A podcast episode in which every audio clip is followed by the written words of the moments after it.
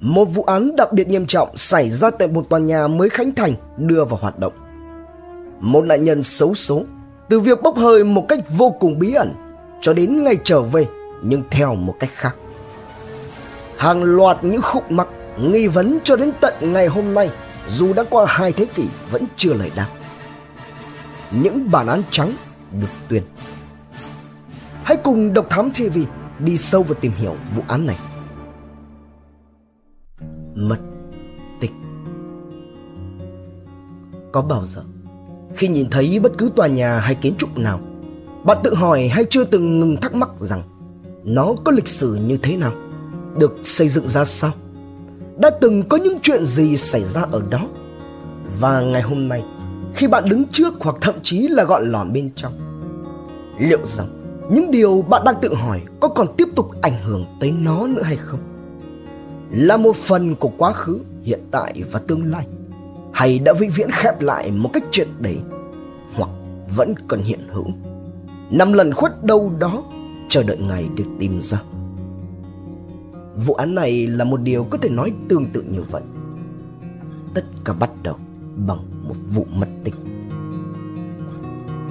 Đó là vào ngày 6 tháng 10 năm 1999 Một gia đình nọ ở Bắc Kinh, Trung Quốc đang ăn tối cùng với nhau. Thì cô con gái nhận được cuộc gọi từ công ty, Giúp cô đến văn phòng gấp để hỗ trợ công việc phát sinh. Suốt đêm ngày hôm đó Cô con gái của gia đình ấy không về nhà. Điện thoại di động liên tục trong tình trạng không liên lạc được. Có lẽ là đối với một gia đình khác Thì đây sẽ là một chuyện động trời chẳng hạn. Cả nhà đều một phen nhốn nháo.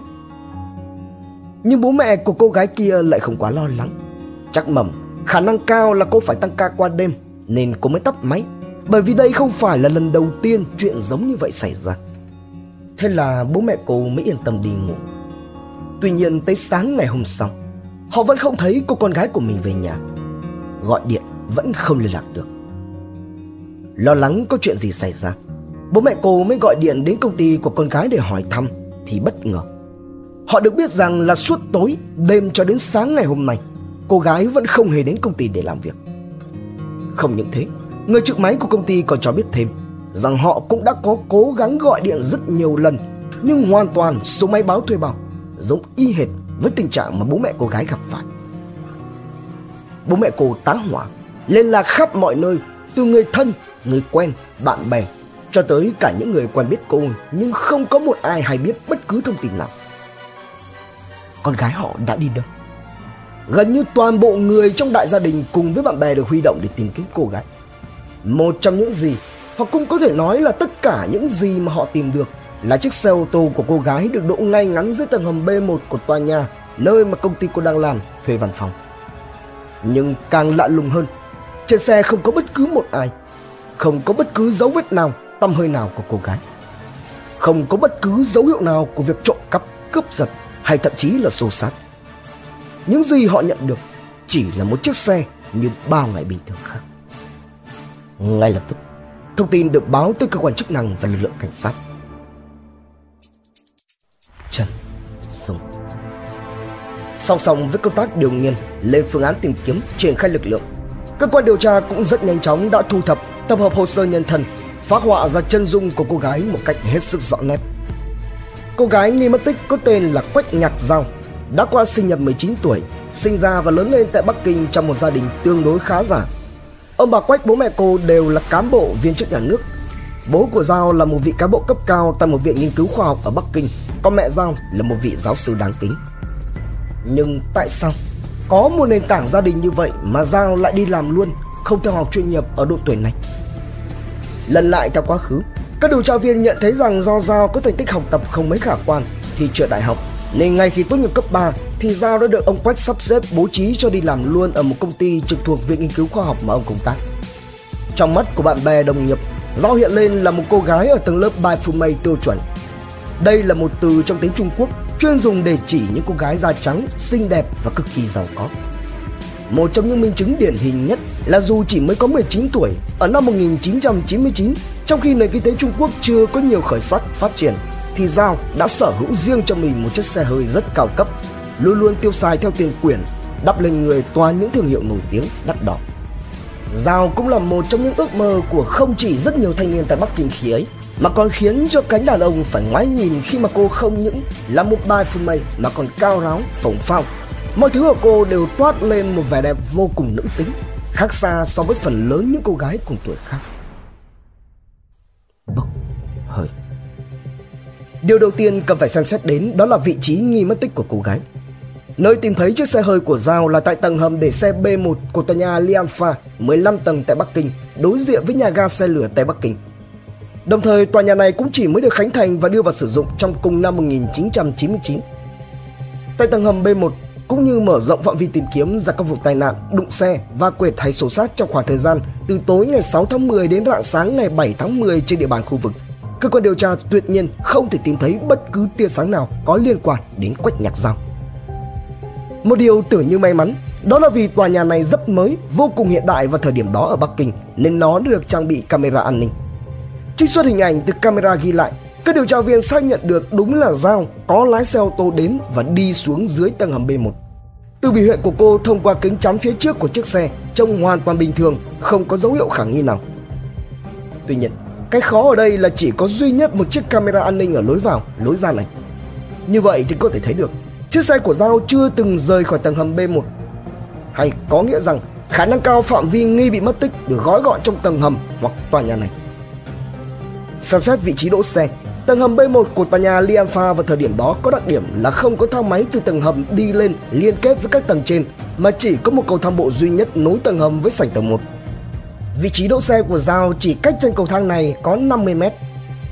Một giả thuyết được đặt ra, đó có thể là trong khoảng cách ngắn ngủi 50 mét đó, cô gái đã bị ai đó tông xe hoặc gây tai nạn. Sau đó họ đưa cô lên xe rồi ngang nhiên rời khỏi tòa nhà. Tuy nhiên, căn cứ theo thông tin trích xuất từ camera an ninh, toàn bộ những xe ra vào đều được điều tra nhưng lại không phát hiện thấy bất cứ dấu hiệu bất thường nào. Điều nghiên các mối quan hệ xã hội của Giao không thấy nổi cộm lên vấn đề nào có thể dẫn tới việc cô bị mất tích, không rõ tung tích như hiện nay. Một cuộc tìm kiếm khắp mọi ngóc ngách của tòa nhà đã được mở ra. Tất cả mọi nơi của cả tòa nhà đều không thấy bóng dáng Giao đâu. Vào thời điểm này, bản thiết kế của tòa nhà đã cho gia đình nhà họ Quách cũng như cơ quan điều tra một tia hy vọng. Đó là tòa nhà này vốn dĩ không chỉ có một tầng hầm mà nó còn có hầm B2.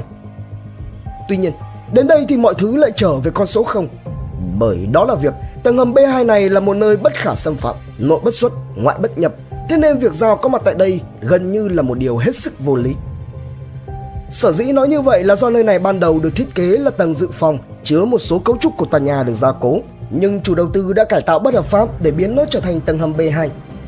Sau này khi bị vỡ lở ra, chính quyền đã nghiêm cấm và yêu cầu niêm phong lại Do đó tầng hầm B2 này với mỗi lối ra vào duy nhất luôn có hai cánh cổng khóa kín, chìa khóa chỉ có do chủ đầu tư, chủ sở hữu và nhân viên bảo vệ lớn tuổi cầm.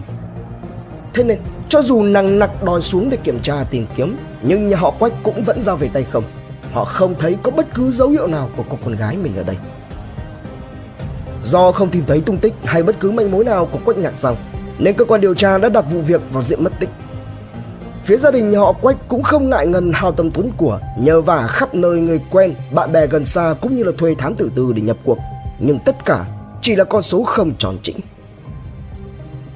Đến đây, có thể nhiều người sẽ liên tưởng đến các vụ mất tích bí ẩn. Điển hình trong số đó như là vụ án xảy ra với bà mẹ đơn thân Dorothy Jane Scott là một trong những vụ án bí ẩn chưa lời giải nổi tiếng trong lịch sử nước Mỹ mà Độc Thám TV đã từng đăng tải trong số video đăng ngày 5 tháng 1 năm 2023 cũng là một buổi tối, cũng dính dáng tới nơi làm việc, cũng chỉ tìm thấy thứ còn lại là chiếc xe hơi. Nhưng vụ mất tích của quách nhạc giao lại hoàn toàn khác. Không một tín hiệu báo trước, không một nghi phạm xuất hiện, không một vết chảy xước hay dấu vết để lại, và không một thông tin, cho dù là mơ hồ nhất về giao xuất hiện ở bất cứ một lần nào cứ thế thời gian cứ lặng lẽ trôi một năm hai năm ba năm và dài hơn thế nữa. Cô gái mang cái tên Quách Nhạc Giao mất tích vào đầu tháng 10 năm 1999 ấy như thể bốc hơi hoàn toàn và hư vô vậy. Vào thời điểm đó và cả sau này, không một ai có thể ngờ được rằng rồi sẽ đến một ngày Giao sẽ trở về. Bởi lẽ chẳng có ai, dù là tỉnh táo nhất, tin rằng Giao còn trên dương thế. Nhưng cũng chẳng ai dám khẳng định rằng Giao đã vĩnh viễn về thế giới bên kia. Đúng, Giao sẽ trở về. Nhưng không còn là một bài phương mây ăn chơi Xanh điệu 19 tuổi của ngày nào nữa. Theo sau đó là hàng loạt những bí ẩn kinh hoàng Ám ảnh nhất mà một người có thể tưởng tượng ra. Quan trọng hơn cả Cô sẽ về lại với vòng tay gia đình Vào lúc nào? Bằng cách gì? Trong tình trạng ra sao? Cô đã ở đâu suốt ngần ấy thời gian biệt tâm biệt tích? Chuyện gì đã xảy ra? Phát hiện kinh hoàng. Tạm gác lại câu chuyện đau lòng của nhà họ Quách Và vụ mất tích hết sức bí ẩn của cô tiểu thư Quách Nhạc Giao. Trên địa bàn Bắc Kinh khi đó cũng không thiếu đi những chuyện làm cho con người ta phải phiền não mệt mỏi. Từ chuyện bé đến chuyện to, Từ chuyện đông sang chuyện tây cũng như bất cứ khu vực nào Bất cứ dòng thời gian nào Và bất kỳ đâu trên thế giới Đơn cử như việc Ở một tòa nhà nọ có tên Bắc Hằng Đã gần chục năm nay thường xuyên xảy ra tình trạng tắc đường ống, rò rỉ nước, gây ảnh hưởng nghiêm trọng đến công việc và cuộc sống của công dân cũng như cư dân sinh sống, làm việc, thuê văn phòng trong tòa nhà này. Nói cư dân thì thôi tạm không bán, nhưng văn phòng, đại lý, trụ sở của các công ty, đơn vị thuê tại đây vẫn cố gắng bám trụ, mặc dù giá cho thuê cũng chẳng rẻ rúng gì cho cầm Ấy là bởi cái tòa nhà này nằm cách không xa vị trí trung tâm mà lại ngay đối diện với nhà ga Tây Bắc Kinh cũng do thế nên lượng khách hàng, người ra người vào qua lại cũng rất tấp nập. Do vị trí đặc biệt, hai tầng dưới cùng của tòa nhà là ngân hàng và bưu điện, phục vụ chủ yếu cho hành khách đi xe lửa. Tầng thứ ba và tầng thứ tư là nhà hàng, tiệm cắt tóc và cửa hàng trái cây. Còn lại khoảng 10 tầng từ tầng 5 đến tầng cao nhất đều là các tòa nhà văn phòng. Tường đâu Bắc Hằng là một tòa nhà cũ, ấy thế mà không. Tòa nhà này được hoàn thành và đưa vào sử dụng từ năm 1999. Tính ra đến thời điểm đang đề cập ở đây thuộc dạng một tòa nhà mới được sử dụng. Nhưng ngay từ khâu xây lắp, bên thi công đã gặp vấn đề dẫn đến hệ thống ống nước trong tòa nhà gặp phải sự cố nghiêm trọng chỉ sau có vài năm sử dụng. Theo năm tháng, cũng có rất nhiều người thuê văn phòng bất mãn với cái sự cố thâm niên này của tòa nhà Bắc Hằng dẫn đến cũng có một vài lần bên chủ đầu tư phải tiến hành hậu thoại. Tuy nhiên, để tiết kiệm chi phí, chủ đầu tư chỉ thực hiện một số sửa chữa nhỏ có tính chất tạm thời chứ không hề giải quyết nguyên nhân gốc rễ. Tới năm 2006, những người thuê nhà và văn phòng trong tòa nhà Bắc Hằng này không thể chịu đựng được nữa nên đã đâm đơn kiện tập thể chủ đầu tư ra tòa. Theo đó thì phía tòa án tiến hành hòa giải và yêu cầu lần này chủ đầu tư bắt buộc phải sửa chữa triệt để các vấn đề khác nhau, đồng thời bồi thường thiệt hại cho những người thuê nhà. Cuối cùng, ngay trong cùng năm 2006, chủ đầu tư tòa Bắc Hằng không còn sự lựa chọn nào khác ngoài việc mời hẳn một đội xây dựng đến để tiến hành sửa chữa toàn diện tất cả các đường ống đội thi công làm việc rất có trách nhiệm, từ tầng thượng cho đến tầng hầm để xe. Ngay cả cái tầng hầm B2, nơi chưa từng được sửa chữa kể từ khi tòa nhà được khánh thành, quanh năm phủ bụi cũng được động đến để thay mới toàn bộ đường ống. Sở dĩ cái tầng hầm B2 này có hiện trạng như vậy là bởi vì theo thiết kế ban đầu, tầng này không được phép sử dụng nhưng chủ tòa nhà đã cải tạo trái phép biến nó thành một tầng kho với hàng loạt các gian kiosk được dựng lên với hy vọng là kiếm thêm doanh thu từ việc cho thuê kho bãi. Sau khi tòa nhà hoàn thành, chính quyền địa phương phát hiện ra nên đã ban hành lệnh cấm sử dụng B2 để làm nhà kho. Từ đó, chủ đầu tư tòa Bắc Hằng này chỉ còn biết khóa cửa kín mít, không cho ai lai vãn hay ra vào. Cứ độ dằm bữa nửa tháng, sẽ có một người bảo vệ đi tuần một lần để đề phòng do dỉ điện nước. Để tiến hành thăm dò hiện trạng của tầng hầm B2 trước khi bắt tay vào công việc, một toán thợ có khoảng 7-8 người từ đội xây dựng cùng với một ông quản đốc đi xuống. Công việc ngày hôm nay của họ đó là sửa chữa, ghi nhận và thay mới ống thông gió Đến một chỗ đầu ống thông gió có đầu vào bịt bằng lưới sắt nọ, cách mặt đất hơn 1 mét, rộng khoảng hơn 50 cm bề ngang. Một người thợ trẻ tuổi mới trèo vào bên trong. Được một đoạn. Người này từ bên trong ống thông gió hô ra. Ôi trời ơi, có một con cẩu nó phơi mình ngay trong này.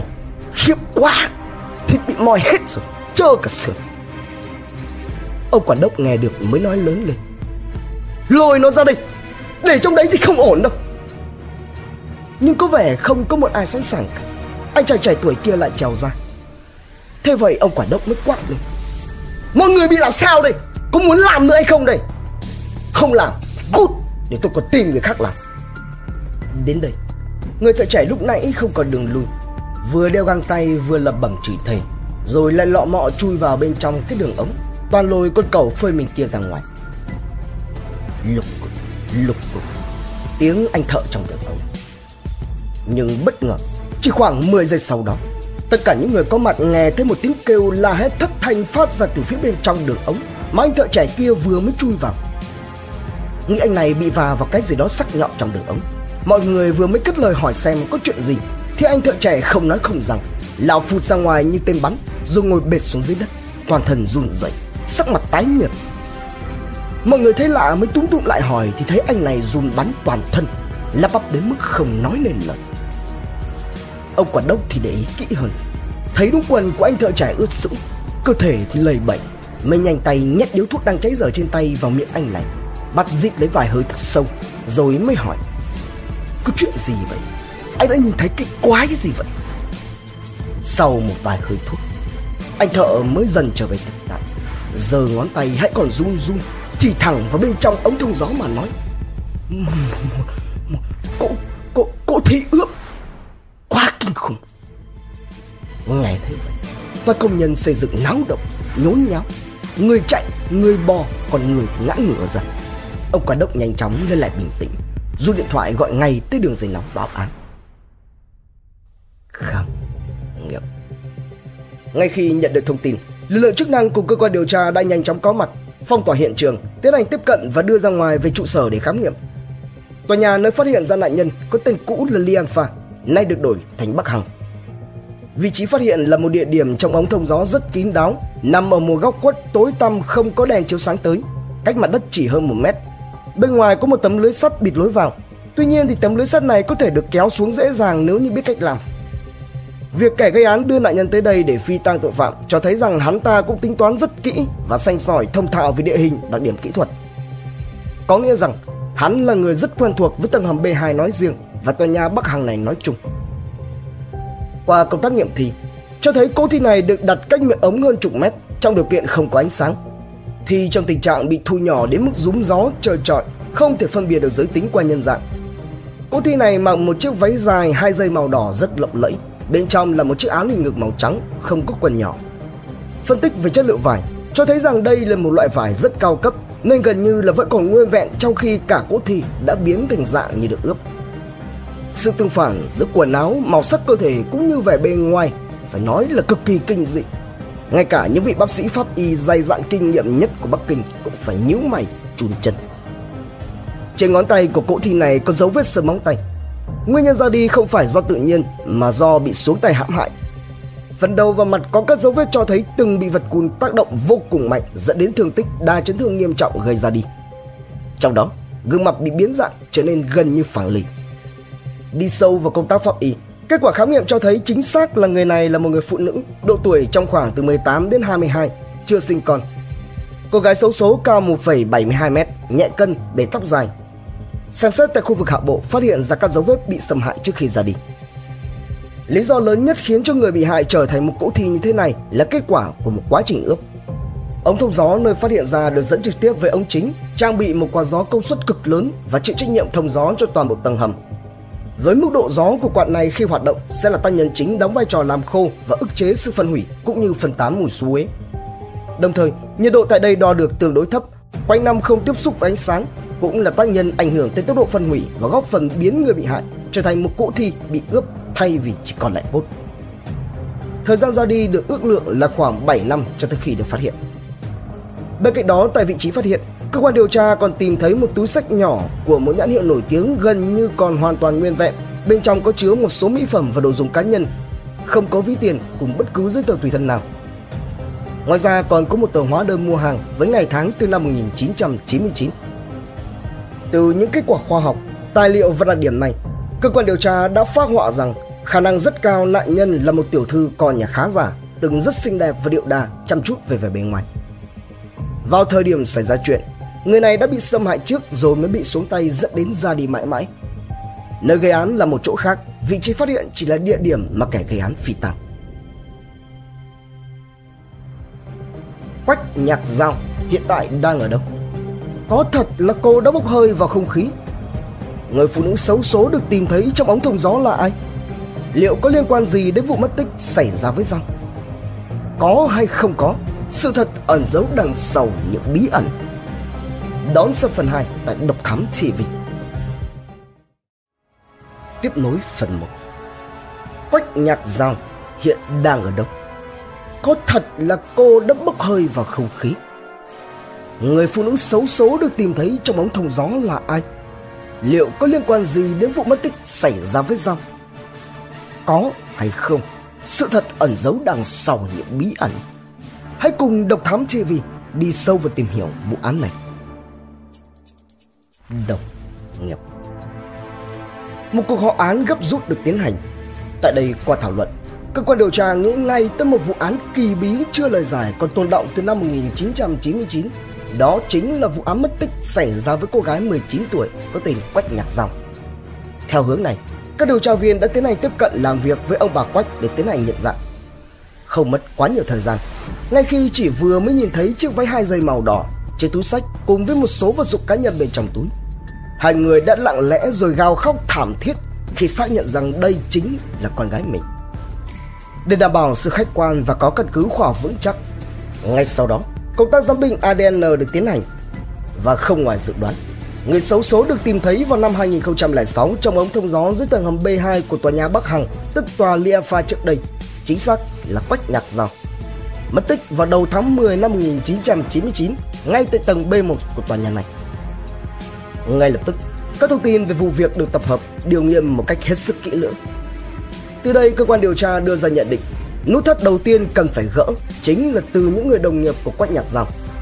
Bởi lẽ ngoài ông bà Quách thì chỉ có những người này biết chắc chắn một điều rằng vào tối ngày 6 tháng 10 năm 1999, Giao sẽ rời nhà đi đến chỗ làm việc để tăng ca hỗ trợ công việc. Tuy rằng đã đề cập tới những người này trong hồ sơ trước đây, nhưng với việc phát hiện ra nạn nhân và khởi tố vụ án hình sự đặc biệt nghiêm trọng, mọi diễn biến và khía cạnh tiếp cận sẽ có rất nhiều điểm khác biệt. Qua sàng lọc một lượt những người nhân viên của công ty nơi Giao làm việc khi đó có mặt vào tối ngày 6 tháng 10, các điều tra viên nhận thấy nổi lên một lời khai, từ đó cho cơ quan điều tra một nghi phạm. Đó là lời khai của người nữ nhân viên có tên là Tiểu Mang.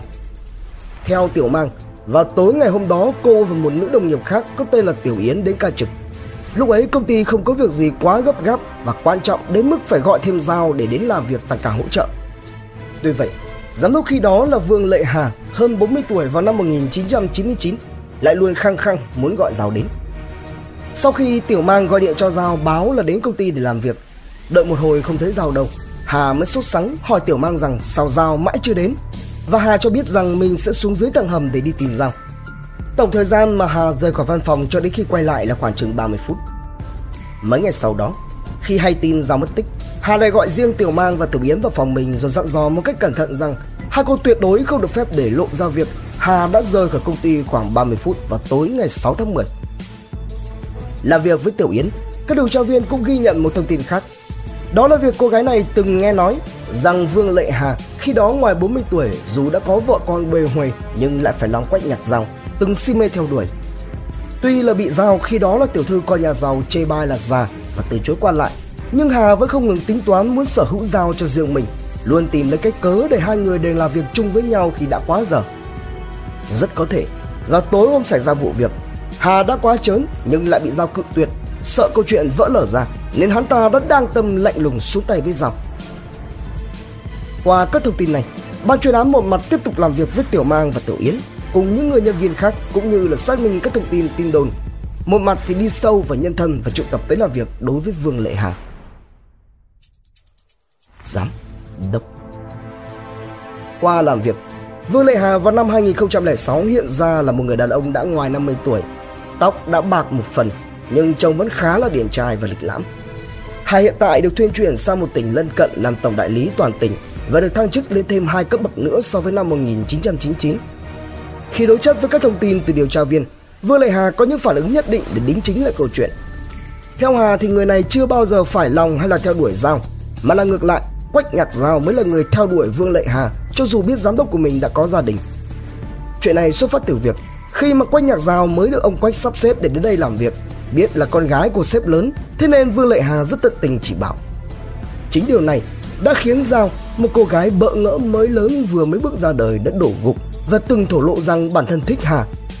Nhưng Hà tuyệt đối sẽ không bao giờ đáp lại tình cảm đó. Thứ nhất, Hà có gia đình, có sự nghiệp và Giao thì còn quá trẻ. Thứ hai, Hà không muốn có bất cứ tiếng xấu nào đối với ông Quách. Đồng thời tổng giám đốc là cấp trên trực tiếp của Hà cũng là cấp dưới của ông Quách thì cái việc Hà tiến tới ngoài luồng với Giao lại càng là câu chuyện mà người đàn ông này không làm được. Qua đó Hà khẳng định giữa mình và Giao chỉ là đồng nghiệp trong sáng, không có bất kỳ tình cảm nào vượt quá và cũng không hề có động cơ ra tay với Giao. Bên cạnh đó Hà cũng chỉ ra được một điểm hết sức mới mẻ trong khoảng thời gian vắng mặt khỏi công ty vào tối ngày 6 tháng 10. Theo đó đúng là trên thực tế Hà có xuống nhà để xe nhưng cũng chỉ có vài phút. Khi không thấy bóng dáng xe của Giao Đông thì Hà đã quay trở lên tầng 1 ra khỏi tòa nhà rồi đến mua thuốc lá ở một tiệm tạp hóa gần đó. Tại đây, Hà và người bán hàng cùng nhau xem nốt vài phút cuối của một trận bóng đá. Sau trận bóng, Hà mới đi thẳng về công ty mà không hề ngó qua tầng B1. Thông tin này cũng nhanh chóng được xác minh làm rõ. Người bán hàng tạp hóa đúng là không quên được chi tiết này bởi vì vụ mất tích của Quách Nhạc Giao như là một câu chuyện kinh dị kỳ bí. Cụ thể thì người này xác nhận rằng mình có từng cùng Hà xem khoảng 10 phút cuối của trận đấu bóng đá. Trong suốt khoảng thời gian đó, thậm chí Hà còn hú hét và liên tục hút thuốc không ngừng. Vật ổn. Trong lúc này, công tác đi sâu vào việc điều tra Tiểu Mang và Tiểu Yến cũng đem lại được kết quả, tuy nhiên không hoàn toàn như mong đợi. Thứ nhất, cơ quan điều tra đã làm rõ được rằng tại sao những lời khai của Mang và Yến là hoàn toàn mới, chưa từng xuất hiện vào năm 1999. Đó là bởi khi đó, cả hai chỉ mới vừa ngoài 20 tuổi, tính cách tương đối rụt rè, sợ vướng vào những rắc rối và sợ mất việc. Không những vậy, cả hai đều biết rằng Vương Lệ Hà có các mối quan hệ với dân anh chị ngoài xã hội nên sợ sẽ bị trả thù. Do đó khi được Hà gọi đến dặn riêng phải tuyệt đối giữ bí mật về hành tung của Hà thì cả hai đã giấu nhẹm chuyện đó. Tuy nhiên, sau khi Giao mất tích được 2 tháng, Tiểu Yến xin nghỉ việc và khoảng 4 tháng sau đó nữa thì Tiểu Mang cũng xin nghỉ. Ở cả hai lần này, Hà không hề có bất cứ động thái nào níu kéo, đe dọa hay dặn dò gì liên quan đến Quách Nhạc Dòng. Thứ hai, khoảng thời gian mà Tiểu Yến cung cấp về hành tung của Hà đúng là có trên thực tế. Tuy nhiên, thời điểm lại không ủng hộ giả thuyết Hà là kẻ gây án, bởi vì sẽ không ai có thể có đủ thời gian để vừa ra tay, sau đó vừa đưa xuống tầng B2 lại còn giấu sâu hơn chục mét trong ống thông gió nằm sâu gần như ở vị trí tận cùng chỉ trong vòng có vài phút đồng hồ. Bên cạnh đó, giả thuyết này lại càng không ổn khi mà xem xét tới các thời điểm. Về phần Quách Nhạc Giao, cô này nhận được điện thoại báo đến công ty làm việc vào lúc 19 giờ. Sau đó Giao đi tắm và ở nhà cho đến khoảng hơn 21 giờ thì mới lái xe rời khỏi nhà di chuyển đến nơi làm việc để rồi xuất hiện trên hình ảnh của camera an ninh khi cô lái xe xuống dưới hầm để xe B1 vào lúc 21 giờ 40. Trong khi đó, thì Hà rời khỏi công ty đi xuống hầm vào khoảng 21 giờ 10, quay trở vào tòa nhà lúc 21 giờ 40. Có nghĩa rằng nếu như tính rằng có sự sai khác ở đây thì nếu như có, giữa hai thời điểm Giao xuất hiện trên camera xuống ngầm và Hà xuất hiện khi đi vào sảnh tầng 1 thì cũng chỉ là một vài phút, hoàn toàn không đủ thời gian đảm bảo cho việc Hà gây án và phi tàng. Thứ ba, trong lời khai của cả Tiểu Mang và Tiểu Yến khi được thực hiện vào các thời điểm và địa điểm khác nhau cũng đều cho chung một kết quả rằng Hà sau khi trở lại văn phòng không có bất cứ biểu hiện gì bất thường, không tỏ ra hoảng sợ đột ngột hay phấn khích quá đà Quần áo và kiểu tóc của Hà khi đó cũng rất gọn gàng và ngăn nắp, không có dấu hiệu ẩu đả, xô sát, chứ chưa nói tới việc xâm hại. Ngoài ra trong hồ sơ lưu trữ từ năm 1999, khi cơ quan điều tra tiếp cận làm việc thu thập thông tin, thì không có bất cứ lưu ý nào của các điều tra viên về Hà. Như vậy, qua đi sâu vào nhân thân của Vương Lệ Hà, cho thấy người này khó có thể có được những diễn biến tâm lý như vậy nếu đó thực sự là thủ phạm. Ông bảo vệ sau khi về cơ bản đã giải nghi cho Vương Lệ Hà, ban chuyên án điều nghiên sàng lọc ra soát lại một lần nữa toàn bộ các mối quan hệ xã hội của Quách Nhạc Giao. Tuy nhiên, vẫn giống như lần vào năm 1999, vẫn không có bất cứ đối tượng nào nổi lên. Đến đây, một nhận định táo bạo đã được đưa ra, đó là đối tượng gây án có thể là một kẻ hoàn toàn xa lạ đối với Quách Nhạc Giao, hoàn cảnh và hành vi phạm tội do bộc phát mà thành. Tuy đây không phải là một hướng đi quá mới trong vụ án này, bởi lẽ vào năm 1999, cơ quan điều tra cũng tính đến tình huống Giao gặp phải tai nạn bất ngờ nhưng không lần ra được bất cứ manh mối nào. Lần này, với một sự thận trọng tỉ mỉ tối đa và tinh thần quyết tâm phá giải vụ án cho đến cùng, ban chuyên án căn cứ vào tình tiết Quách Nhà Giao bị phi tang dưới tầng hầm B2. Điều này có nghĩa rằng coi việc tầng này đúng là quanh nằm kín cổng cao tường thì chỉ những ai có chìa khóa mới là kẻ có khả năng gây án nhất. Tới đây, các trinh sát phát hiện ra một sự thật đã bị giấu kín hơn 7 năm trời. Đó là không chỉ có chủ đầu tư đồng thời cũng là chủ sở hữu của tòa nhà và ông bảo vệ được giao nhiệm vụ tuần tra tầng B2 là những người duy nhất cầm chìa khóa. Còn có một người khác, đó là chủ thầu thi công xây dựng họ Lự. Sở dĩ công chủ Lự xuất hiện trong danh sách những người có chìa khóa của tầng B2 vào thời điểm mà Quách Nhà Giang mất tích là do tòa nhà này được cho thuê từ trước khi hoàn thiện để chủ đầu tư đảm bảo dự án sinh dòng tiền ngay. Do đó nên công ty của Giao chuyển văn phòng đến đây khi mà tòa nhà này còn chưa hoàn thành 100% tất cả các hạng mục. Sau khi đi sâu vào việc điều tra về chủ sở hữu của tòa nhà và chủ thầu Lư, các trinh sát đã ghi nhận được cả hai đều có những chứng cứ ngoại phạm rất vững chắc. Đó là việc cả hai người này tình cờ gặp nhau và cùng ngồi chơi mặt trượt vào tối ngày 6 tháng 10 và dạng sáng ngày 7 tháng 10. Khi đó còn có rất nhiều người chơi cùng bàn hoặc là ở bàn khác chứng kiến rằng họ không rời khỏi chỗ ngồi vào thời điểm nghi vấn.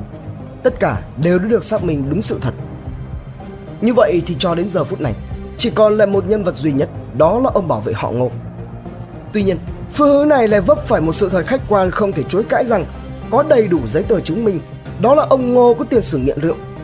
Vào năm 1998, ông này từng bị đột quỵ nhẹ nhập viện. Trong khoảng thời gian tháng 10 năm 1999, ông này vẫn còn di chứng liệt nửa người, đi lại vận động khá khó khăn, đặc biệt là một bên tay không tự do thoải mái cử động do di chứng từ lần đột quỵ. Như vậy thì khó có khả năng ông Ngô có thể gây án rồi phi tang. Bên cạnh đó, thậm chí ông Ngô còn mất đi khả năng đàn ông từ một vài năm trước năm 1998. Có nghĩa rằng, việc xâm hại gần như chắc chắn không thể xảy ra, kể cả ông Ngô có muốn đi chẳng nữa.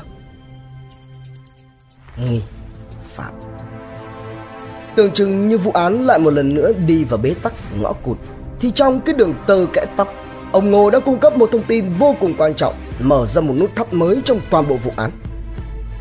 Đó là thông tin vào đêm ngày 6 tháng 10 năm 1999, ông Ngô trong lúc đi tuần quanh nhà để xe ở tầng hầm B1 thì có phát hiện ra ba người công nhân xây dựng đi loanh quanh hút thuốc với biểu cảm kỳ lạ. Trong số đó, ông Ngô biết mặt và nhận ra một người có tên là Triệu Đức Cường, khi đó khoảng 20 tuổi.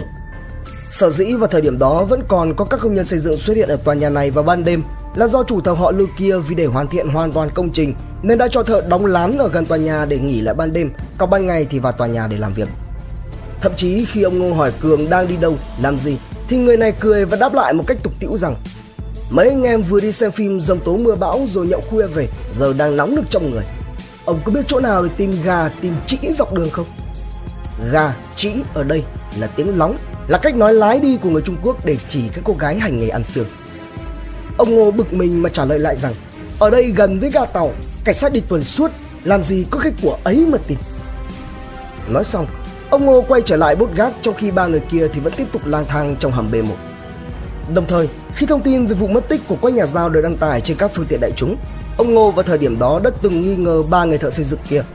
Tuy nhiên thì ông lại không khai gì vào năm 1999 vì khi đó ông lo sợ rằng sẽ bị trả thù bởi vì chúng đều là thanh niên và ông thì vừa nghèo vừa già, không có gì đảm bảo rằng ông sẽ thoát khỏi nành vuốt của loài lang sói suốt ngày lảng vàng quanh đây. Chính vì vậy, ông Ngô đã lựa chọn cách im lặng. Căn cứ vào các thông tin bằng chứng thu thập được cho đến lúc này, cơ quan điều tra đưa ra nhận định khả năng rất cao ba người thợ xây dựng kia chính là những kẻ tình nghi số 1 của vụ án. Trong đó, đặc biệt xoáy sâu vào đối tượng có tên là Triệu Đức Cường. Bởi lẽ những đối tượng này có mặt ở khu vực hiện trường vào thời điểm xảy ra vụ án, có động cơ vi phạm pháp luật. Đồng thời, ông chủ Lư cũng cho lời khai rằng ông này không giữ chìa B2 cẩn thận mà lại để công khai. Do đó nên ai cũng có thể lợi dụng lúc không người để ý mà đánh thêm chìa nữa là điều hoàn toàn có khả năng xảy ra.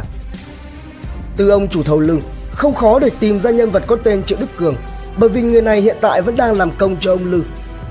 Ngay lập tức, giữa công trường xây dựng, Triệu Đức Cường đã nhanh chóng bị khống chế và đưa về trụ sở cơ quan điều tra đấu tranh khai thác. Trong những lần thẩm vấn đầu tiên, Cường liên tục phủ nhận, một mực chối đề đẩy và khẳng định rằng mình không hề liên quan bất cứ một chút nào đến vụ án.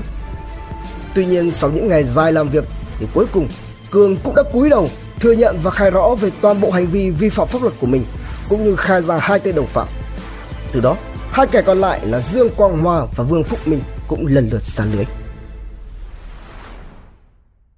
Kịch bản Từ những lời khai của Cường, Hoa và Minh, cơ quan điều tra đã có được một kịch bản khả dĩ toàn bộ diễn biến quá trình phạm tội của các đối tượng. Cụ thể, vào tối ngày 6 tháng 10 năm 1999, sau một ngày làm việc mệt nhoài, cả ba đến một quán rượu ở vỉa hè ngồi nhậu rồi tìm đến phòng chiếu phim để xem phim Bão tố mây mưa. Vào thời điểm đó, có một số phòng chiếu phim có thể là đã tổ chức phát những bộ phim bậy bạ này vào đêm khuya để có thể tận dụng được khách hàng, gia tăng doanh thu.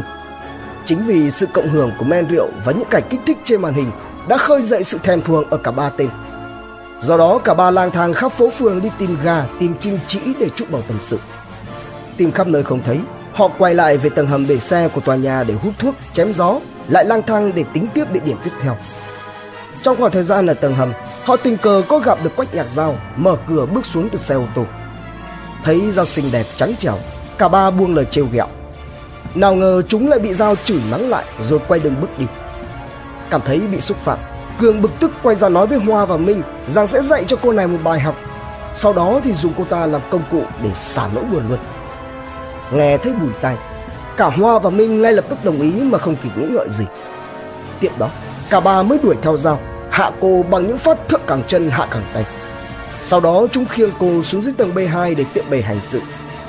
Sau khi bị cả ba con thú hoang lần lượt xông tới thổ bạo, Giàu đau đớn, lê lết nhưng không quên buông lời đe dọa rằng cô sẽ tung chuyện này lên để cả ba tên cầm thú ấy sẽ phải bóc lịch đến mọt kiếp. Nghe thế vậy, cả ba tên như chết lặng đi. Tìm ra chúng dễ như trở bàn tay vậy, chưa kể những người quanh đây đều biết mặt cả. Sau một thoáng bàn bạc, cả ba đã dùng những vật sắc bén, mỗi tên một mũi, lao tới làm nhiều nhát vào người rào khiến cho cô gục xuống, ra đi ngay tại chỗ. Cuối cùng, cả ba tên vác quách nhặt rào đẩy vào trong đường ống thông gió rời khỏi hiện trường gây án và quay trở lại cuộc sống thường ngày cho đến khi bị bắt. Từ đây, quá trình xét xử chính thức bắt đầu. Nhưng càng lúc lại càng có vô vàn điều bất thường tiếp tục diễn ra xoay xung quanh vụ án. Bản án cuối cùng Khởi động bằng việc trình nhánh số 1 Viện Kiểm sát Nhân dân thành phố Bắc Kinh đệ đơn truy tố lên Tòa Nhân dân Trung cấp số 1 Bắc Kinh. Phiên tòa xét xử sơ thẩm vụ án được định ngày tiến hành. Nhưng có một sự kiện đã khiến cho cục diện thay đổi. Bắt đầu hiện ra hàng ngàn trông gai khó khăn ở phía trước trên con đường tìm kiếm công lý cho Quách Nhạc Giao. Đó là việc ngày trước ngày xét xử, vào năm 2007, Vương Phúc Minh đột ngột qua đời vì xuất huyết não sau những biểu hiện vô cảm, có vấn đề nặng về mặt tinh thần. Tuy nhiên, chuyện gì đến rồi cũng phải đến. Phiên tòa cuối cùng cũng được bắt đầu. Tại phiên tòa sơ thẩm, cơ quan công tố đã đọc và trình bày lời khai của hơn 20 nhân chứng, biên bản điều tra tại chỗ, nghiệm thi và nhận dạng, nhận dạng bằng chứng sinh học, bằng điểm nhận dạng tại chỗ, hướng dẫn công việc, nhận dạng tâm thần tư pháp, lời thú tội của các bị cáo và các bằng chứng khác. Nhưng đến đây, điều không ai mong muốn bắt đầu lộ diện. Bị cáo Triệu Đức Cường có nhiều biểu hiện không bình thường, lúc thì dõng dạc đứng trước vành móng ngựa mà nói rằng bị cáo không hề phạm phải các tội như là cơ quan công tố truy tố, rằng toàn bộ những lời mà bị cáo nói trước đây chỉ toàn là điều vô nghĩa không có thực. Lúc thì lại dừng lại để cười mà kệ tất cả. Trong khi đó bị cáo Dương Quang Hoa lại tỏ ra đờ đẫn, nói năng nhận thức không rõ ràng, thể trạng thủy uể oải, mệt mỏi. Bên cạnh đó, điểm chí mạng ở đây là căn cứ buộc tội không có bất kỳ bằng chứng đanh thép nào ngoài lời thú tội của các bị cáo. Tuy nhiên, nếu những lời thú tội về cơ bản là giống nhau, đặc biệt chứa đựng những chi tiết mà chỉ có kẻ gây án mới biết thì cũng hoàn toàn có thể chứng minh được. Thế nhưng ở đây trong trường hợp này, trong lời thú tội của cả ba bị cáo lại có những sai khác mâu thuẫn rất lớn trong các tình tiết hết sức cơ bản. Cụ thể, thứ nhất, trong bản thú tội của Cường và Minh có khai ra vị trí ống thông gió phi tăng hoàn toàn khác nhau. Trong khi đó thì Hoa lại không thể chỉ ra được vị trí hay là làm thế nào để phi tăng, thậm chí còn chưa từng nhắc đến ống thông gió bất cứ một lần nào. Thứ hai, cách thức ra tay rất khác biệt trong mô tả của từng đối tượng. Minh khai rằng mình ra tay nhiều nhát vào ngực và bụng, Hoa thì khai rằng bản thân sửa vật tinh Còn cương chỉ khai là dùng một con sắc bén đâm trọng Thế nhưng trên thực tế với những gì còn lại của dao Các bản kết luận pháp y, kết luận khoa học đều cho thấy rằng Trên cơ thể không hề có vết thương nào được gây ra bởi những công cụ gây án sắc bén. Cả ba không hề khai đến việc sử dụng bất cứ vật cùn nào tác động đến dao Thứ ba, cách đưa dao xuống dưới tầng hầm B2 cũng không hề rõ ràng Đặc biệt là không một ai trong cả ba giải thích được làm sao để mở khóa được tầng hầm B2 Thứ tư là về thứ tự, trình tự và hành vi bậy bạ của từng người khai cũng hoàn toàn lung tung, không có bất cứ điểm nào trùng khớp. Khép lại phiên tòa sơ thẩm, hội đồng xét xử tuyên không có đủ bằng chứng và không thể xác định được tội danh của các bị cáo. Do đó nên cả ba bị cáo đều được tuyên trắng án. Không chịu thua cuộc, chi nhánh số 1 Viện Kiểm sát Nhân dân thành phố Bắc Kinh đã có kháng cáo rằng tòa sơ thẩm áp dụng sai luật và tuyên bản án không đúng Ngoài ra, Viện Kiểm sát Nhân dân của thành phố Bắc Kinh còn cho rằng chứng cứ buộc tội của cả ba bị cáo được cơ quan điều tra thu thập một cách khách quan, là chứng cứ hợp pháp và có giá trị nên được chấp nhận. Các tình tiết mâu thuẫn với nhau, thậm chí là có một số tình tiết mâu thuẫn với chứng cứ có trong hồ sơ. Sự mâu thuẫn đó cũng không ảnh hưởng đến việc xác định các tình tiết cấu thành tội phạm cơ bản của các tội phạm có trong vụ án này. Và rồi không lâu sau đó, Tòa Nhân dân cấp cao Bắc Kinh mở phiên tòa xét xử phúc thẩm. Tại phiên tòa này, trong khi bị cáo Cường tiếp tục phủ nhận tội trạng, thì bị cáo Hoa hành xử khác hẳn so với phiên tòa sơ thẩm.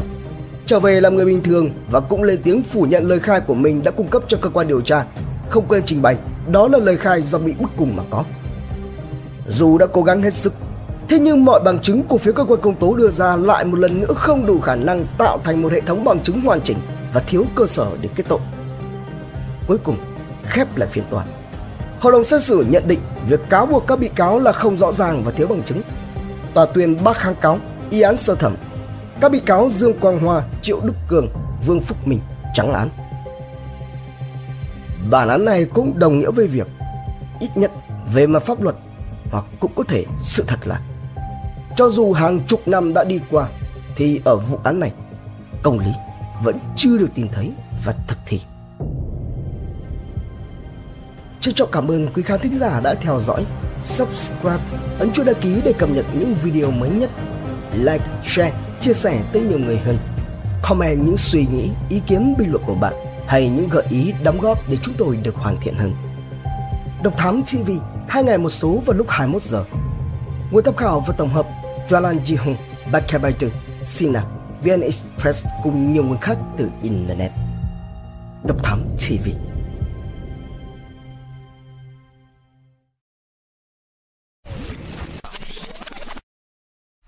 Theo dõi những nội dung vô cùng hữu ích và thú vị trên YouTube qua hệ thống kênh của Passion Studio. Ghé thăm kênh Độc Đáo TV để theo dõi những thông tin kinh tế, tài chính, kinh doanh, khởi nghiệp. Đến với Độc Lạ TV để khám phá những câu chuyện độc đáo và kỳ lạ.